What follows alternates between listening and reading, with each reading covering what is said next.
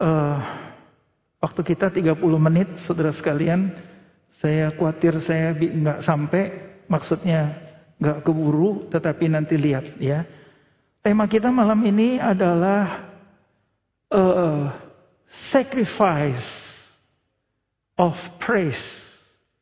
A sacrifice of praise. Terjemahan langsung atau terjemahan bahasa Indonesia adalah sebuah persembahan, sebuah korban persembahan syukur. Uh, tadi penginjil Febri mengajak kita untuk mengucap syukur, mengucap syukur yang di rumah ditulis, yang di sini diucapkan. Uh, apakah mungkin kita pakai waktu satu dua menit sharing syukur itu kepada tetangga, saudara sekalian? Kamu tetangganya ada yang jauh, ada yang dekat, atau kamu di dalam hati kamu ucapkan juga. Syukur itu apa? Ya, uh, betul-betul kamu ngerasain, kemudian kamu ucapkan. Tapi saya juga khawatir nanti buang waktu, saudara sekalian. Tapi simpan di dalam hati, saya akan sampaikan ucapan syukur saya di depan kepada saudara sekalian. Yang pertama, saya sangat bersyukur karena dari begitu juta-juta banyak jiwa, Tuhan pilih saya jadi anaknya. Saya tahu ini pilihan Tuhan. Saya menghargai pilihan Tuhan dan saya menghargai iman yang diberikan sehingga saya bisa merespon kepada pilihan Tuhan dan menerima keselamatan yang Tuhan berikan. Sambung dari pilihan ini juga pilihan dipanggil menjadi hamba Tuhan. Kalau ingat-ingat saudara sekalian, saya tidak qualified dan saya bukan bakat untuk menjadi hamba Tuhan. Waktu saya belajar khotbah di kelas, dosen saya bilang, David, orang yang dengar kamu semuanya bisa lari nanti.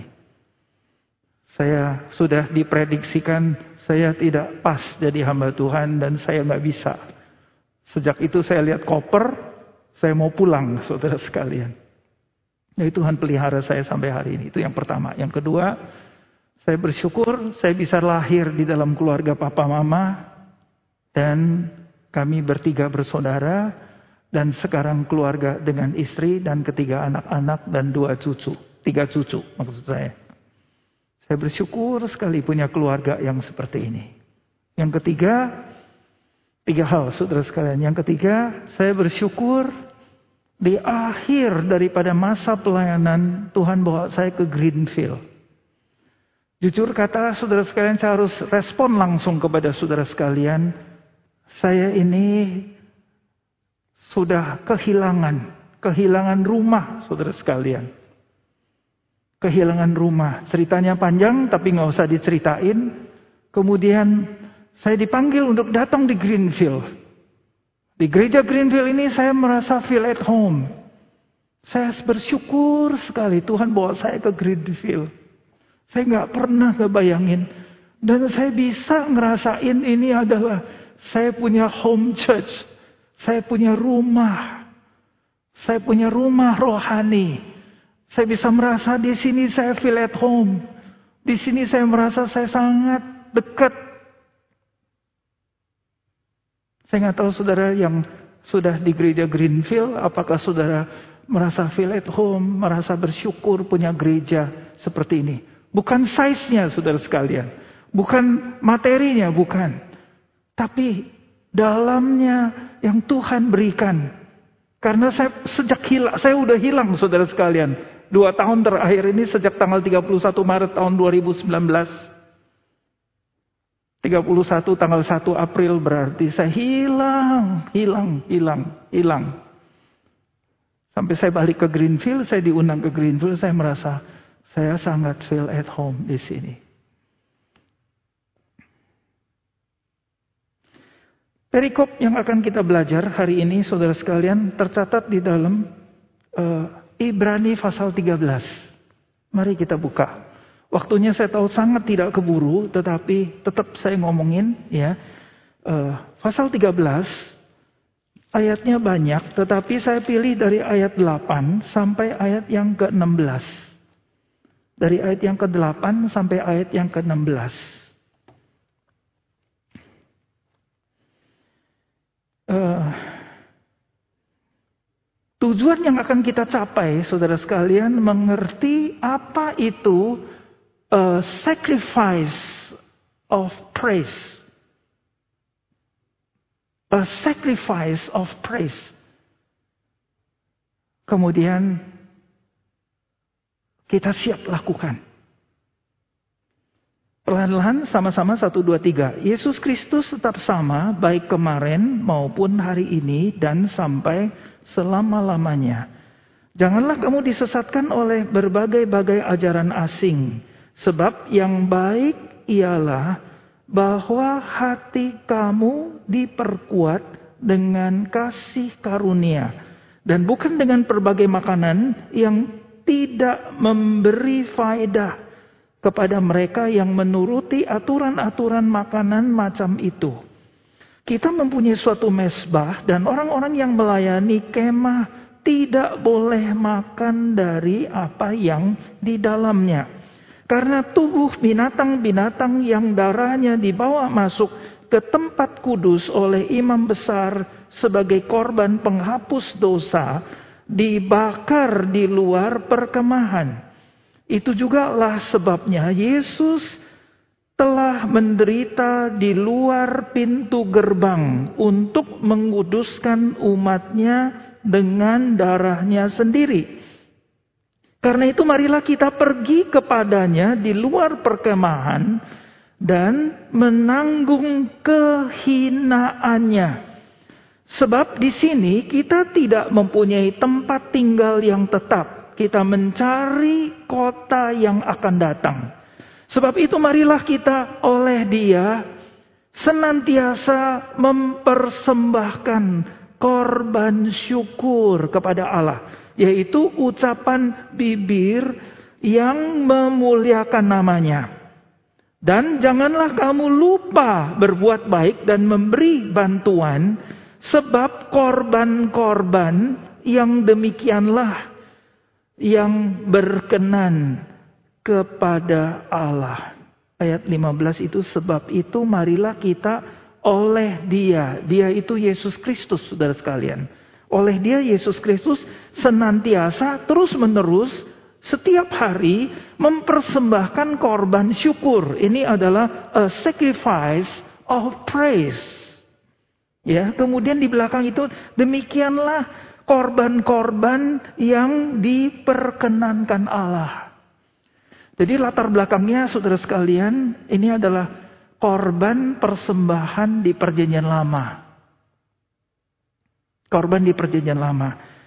Uh, bagian-bagian penting yang akan kita lihat saudara sekalian di sini penulis Ibrani menyadari bahwa jemaat di Ibrani di dalam hal ini sudah di dalam keadaan krisis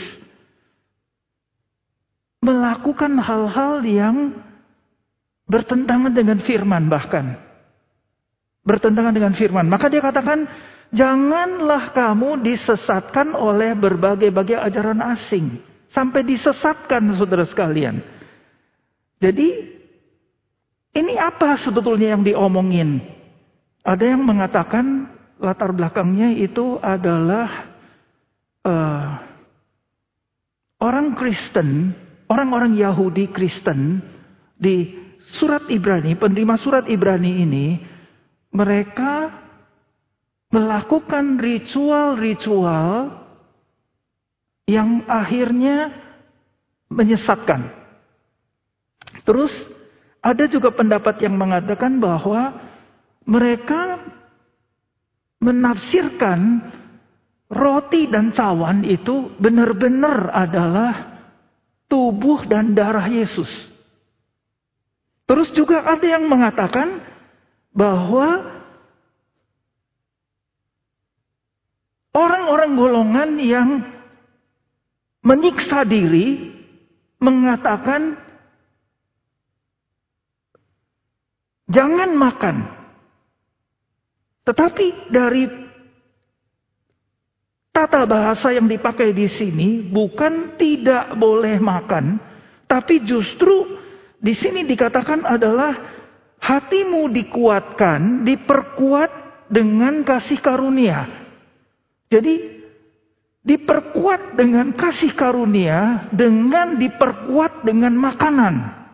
Ini menjadi satu paralel atau menjadi satu perbandingan yang di sini nyata banget bahwa orang-orang Kristen Yahudi di penerima surat Ibrani ini mereka melalui makanan sudah punya pemikiran atau menyimpang daripada ajaran firman Tuhan. Sampai di sini Bapak Ibu ngerti ngikutin ya. Ah, jadi saudara sekalian, sebetulnya ini apa saudara sekalian? Di sini kalau dilihat dari perikop atau kalimat yang berikutnya mengatakan bahwa uh, kita mempunyai satu mesbah yang orang-orang yang melayani kemah tidak boleh makan. Di sini dikatakan ayat yang ke uh, 10 tidak boleh makan. Yang di atas mengatakan makanan-makanan. Jadi ini ada hubungan dengan makanan saudara sekalian. Dengan ritual atau dengan uh, tata tertib dengan tata cara makanan yang penulis Ibrani mengatakan diperkuat dengan kasih karunia tapi bukan dengan makanan. Jadi apa itu sebetulnya?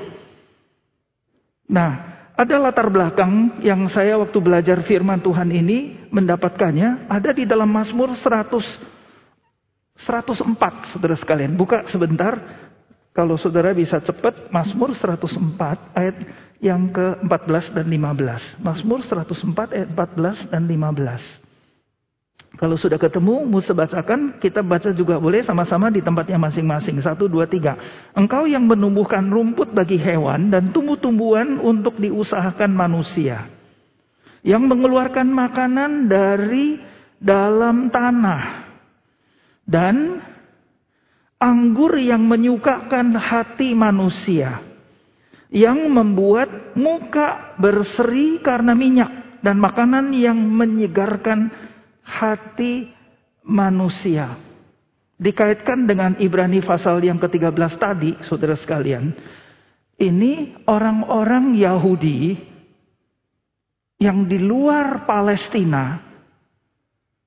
Bagaimana mereka untuk mengenang kepada tanah air mereka kepada pengalaman mereka waktu di Yerusalem. Sebelum waktu mereka masih menjalankan semua ritual. Yaitu dengan saudara sekalian melakukan upacara-upacara persembahan korban yang kemudian waktu mereka memakannya bersama sama persis yang dilakukan oleh orang-orang Israel di tanah Palestina, di Yerusalem, di Bait Allah, sehingga mereka bisa ngebayangin makan seperti ini, makan makanan yang sama seperti yang seperti itu ditetapkan, kemudian hatinya dikuatkan untuk mengenang tanah air, mengenang Palestina, mengenang Yerusalem, mengenang Bait Allah. Tetapi penulis Ibrani mengatakan enggak bisa. Kamu tidak bisa dikuatkan oleh makanan atau peraturan makanan. Engkau harus dikuatkan oleh kasih karunia. Hatimu bukan dikuatkan oleh soal makanan. Tapi hatimu harus dikuatkan oleh kasih karunia. Kalau kita baca seluruh perikop saudara sekalian, hatimu, ini hati merupakan sentral yang paling penting. Jagalah hatimu dengan segala kewaspadaan. Pasal 4 ayat 23. Amsal dengan kasih karunia. Kalau karun, kasih karunia di sini dikaitkan dengan perikop seluruh perikop yang akhirnya mengatakan Yesus Kristus dan penderitaannya, maka kasih karunia ini berhubungan dengan penebusan dan keselamatan Yesus Kristus. Jadi hati kita dikuatkan tidak boleh dengan hal yang lain.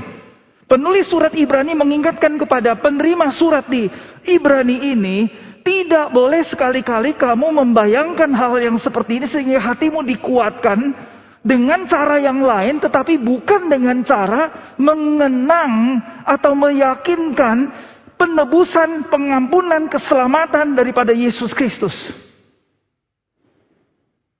Ini bagian yang paling penting saudara sekalian. Kemudian turun ke bawah, saudara sekalian, turun ke bawah. Kita mempunyai sebuah mesbah. Woman yui kecitan. Ini mesbah apa nih di sini saudara sekalian? Dan orang-orang yang melayani kemah tidak boleh makan dari apa yang di dalamnya. Padahal tadi bilang orang-orang Yahudi ini atau latar belakang persembahan korban itu persembahan korban boleh dimakan saudara sekalian. Tapi di sini bilang tidak boleh dimakan. Orang-orang yang berbagian dengan mesbah tidak boleh makan daging atau barang-barang daripada persembahan. Nah, di sini ngomongin apa saudara sekalian? Kalau kita baca ayat yang 11, karena tubuh binatang-binatang yang darahnya dibawa masuk ke tempat kudus oleh imam besar sebagai korban penghapus dosa, saudara sekalian. Penghapus dosa dibakar di luar perkemahan. Kalau dilihat referensinya kembali ke kitab imamat, maka kita menemukan ini adalah bagian daripada persembahan atau korban penghapusan dosa yang dilakukan oleh imam besar satu tahun sekali dengan menyembelih hewan-hewan binatang-binatang itu dan darahnya dibawa masuk. Ayatnya ada saudara sekalian di dalam pasal 6 ayat yang ke 24 sampai ayat yang ke-30. Di situ dikatakan tidak boleh makan Darahnya yang dibawa masuk untuk menebus dosa dirinya, umat keluarganya dan umat manusia, orang-orang Israel. Tapi dagingnya tidak boleh dimakan dan dibakar di luar kemah, saudara sekalian. Nah kalau dibaca lanjutnya lagi, itu juga lah sebabnya Yesus ayat 12 telah menderita di luar pintu gerbang untuk menguduskan umatnya dengan darahnya sendiri. Maka ini semua adalah paralel atau dikatakan ini sebagai simbol. Yesus Kristus dengan darahnya di luar pintu gerbang dengan persembahan darah yang dibawa oleh imam besar satu tahun sekali untuk pengampunan penghapusan dosa. Maka mesbah ini apa saudara sekalian? Mesbah ini adalah kematian Yesus Kristus. Mesbah ini adalah kematian Yesus Kristus. Dan korbannya itu bukan hewan, bukan binatang. Tapi korbannya itu adalah Yesus Kristus sendiri. Dengan darahnya sendiri, ayat yang ke-12. Di situ dikatakan dengan jelas bahwa dengan Yesusnya, dengan Yesus sendiri darahnya dicurahkan untuk penghapusan dosa orang-orang percaya.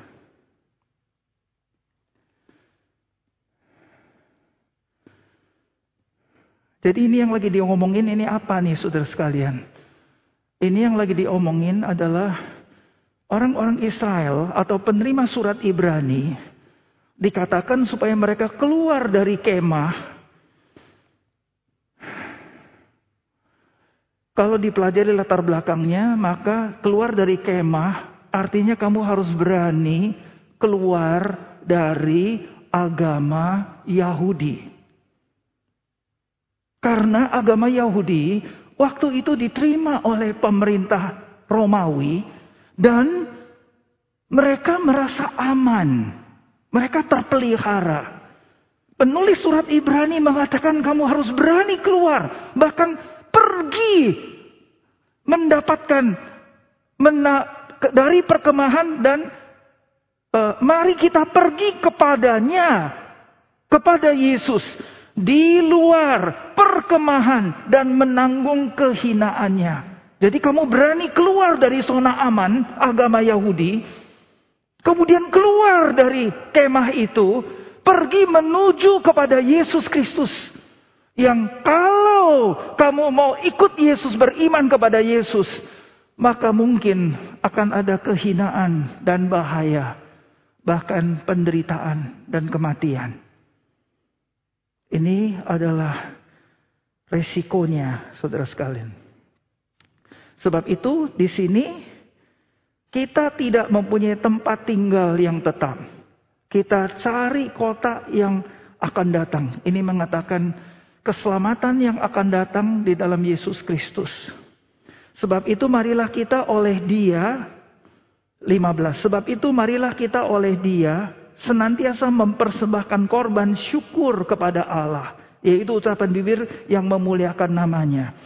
Secara cepat aja saudara sekalian, di sini dikatakan oleh dia. Jadi ucapan syukur ini saudara sekalian atau uh, a sacrifice of praise itu harus berdasarkan Yesus Kristus. Kalau berdasarkan Yesus Kristus berarti terkait dengan keselamatan, terkait dengan penderitaan, terkait dengan kematiannya. Jadi korban syukur melalui Yesus Kristus adalah yang seperti ini, saudara sekalian. Apa itu ucapan syukur? Saya sangat tidak mengerti. Ini dalam, saudara sekalian. Korban syukur yang dipersembahkan itu melalui Yesus Kristus. Jadi berhubungan dengan keselamatannya, berhubungan dengan penebusannya, berhubungan dengan kematiannya. Yang, saudara sekalian, yang jangan lupa berbuat baik dan memberi bantuan. Sebab korban-korban yang demikianlah yang berkenan kepada Allah. Jadi korban syukur, persembahan syukur dari anak-anak Tuhan yang mengenal Yesus Kristus, yang mengalami keselamatan, penebusan, pengampunan dari Yesus Kristus, dasarnya adalah Yesus Kristus sendiri. Maka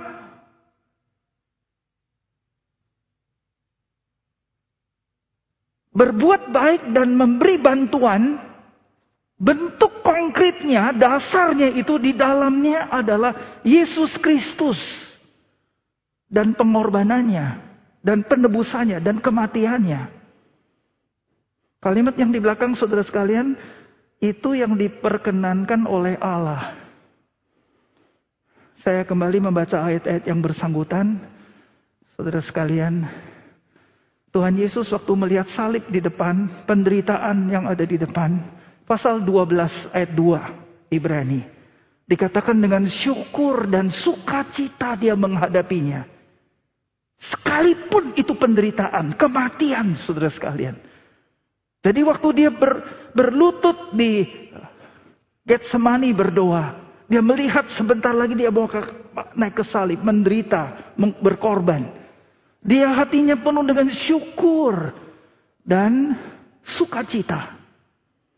Saya tidak mengerti, saudara sekalian, bagian ini sangat dalam. Saya bisa ucapkan tetapi hari ini saya menggumuli dari kemarin sepanjang malam hari ini, sepanjang hari saya terus gumulin, saya tidak mengerti. Saya tidak mengerti. Jadi apa saudara sekalian? Jadi semua ucapan syukur atau korban syukur yang kita persembahkan diukur dari kalimat ayat yang ke-15. Diukur dengan ayat yang ke-16 memperkenankan Allah. Diukur dari ayat 8 sampai ayat yang ke-16. Di situ ada hati, di situ ada mesbah, di situ ada kemah, di situ ada menghampiri dia kepada kehinaannya, ini semua bagian untuk mengukur korban persembahan syukur yang dipersembahkan senantiasa terus-menerus oleh seorang anak Tuhan yang mengalami keselamatan dan penebusan. Tentu ucapan syukur yang tadi kita udah doakan itu semua baik dan benar, saudara sekalian. Tapi waktu saya menemukan bagian ini, saya betul-betul nggak mengerti. Jadi kalau kita ucapan syukur karena kita lulus sekolah, karena kita dapat angka, itu semua baik saudara sekalian. Karena kita sukses, karena kita naik kelas, karena kita dipromosikan dan sebagainya. Tapi ucapan syukur yang diperkenankan oleh Bapak, saudara sekalian, dasarnya Yesus Kristus. Dasarnya Yesus Kristus berarti berdasarkan kepada penderitaannya. Kepada kematiannya, kepada kesengsaranya. Maka di dalam kata-kata Paulus ada kata-kata yang seperti ini, saudara sekalian. Kata-kata Paulus dia bilang apa?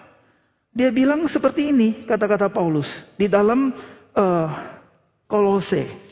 Di dalam Kolose dia bilang apa, saudara sekalian? Dia bilangnya ini. Dia bilang, sekarang aku bersuka cita bahwa aku boleh menderita karena kamu. Dan menggenapkan dalam dagingku apa yang kurang pada penderitaan Kristus untuk tubuhnya, yaitu jemaat. Jadi yang dikatakan oleh Paulus di sini adalah kalimat yang seperti ini, saudara sekalian. Dia menggenapi menderita penderitaan Kristus dalam dagingnya. Jadi Paulus ngerti hatinya Tuhan Yesus, dia ucapkan kalimat ini. Terus di dalam Filipi pasal yang ketiga, dia bilang yang dia mau adalah persekutuan dalam penderitaannya. Terus serupa dengan dia dalam kematiannya. Saudara sekalian ini bagian yang sangat dalam. Jadi dikaitkan dengan Ibrani tadi pasal 13 ayat 15 dan 16. Persembahan a sacrifice of praise korban persembahan syukur adalah Yesus Kristus yang menderita yang berkorban, yang mati, yang menggenapi pengampunan, penebusan, dan keselamatan, dan kita nyatakan dalam bentuk bantuan dan kebaikan yang kita berikan. Satu sisi kita mengucap syukur kepada Bapa, di sisi lain kita ikut menderita di dalam Yesus Kristus dan memberikan bantuan dan melakukan kebaikan. Saya harap Tuhan tolong saya bisa lebih mengerti lagi dan saudara sekalian harap malam ini tidak menjadi bingung. Mari kita berdoa saudara sekalian. Ya Tuhan hambamu terbatas di dalam kata-kata. Tapi bagian ini Tuhan berikan untuk kami mengerti di Thanksgiving weekend. Tuhan biarlah kami mempunyai dasar bersyukur, mempersembahkan korban syukur yang dalam dan memperkenankan hati Tuhan. Berkati setiap kami yang berdoa, menggumuli bagaimana bersyukur, mempersembahkan korban, syukur kepada Tuhan di minggu pengucapan syukur Thanksgiving tahun 2021 sekalipun diganti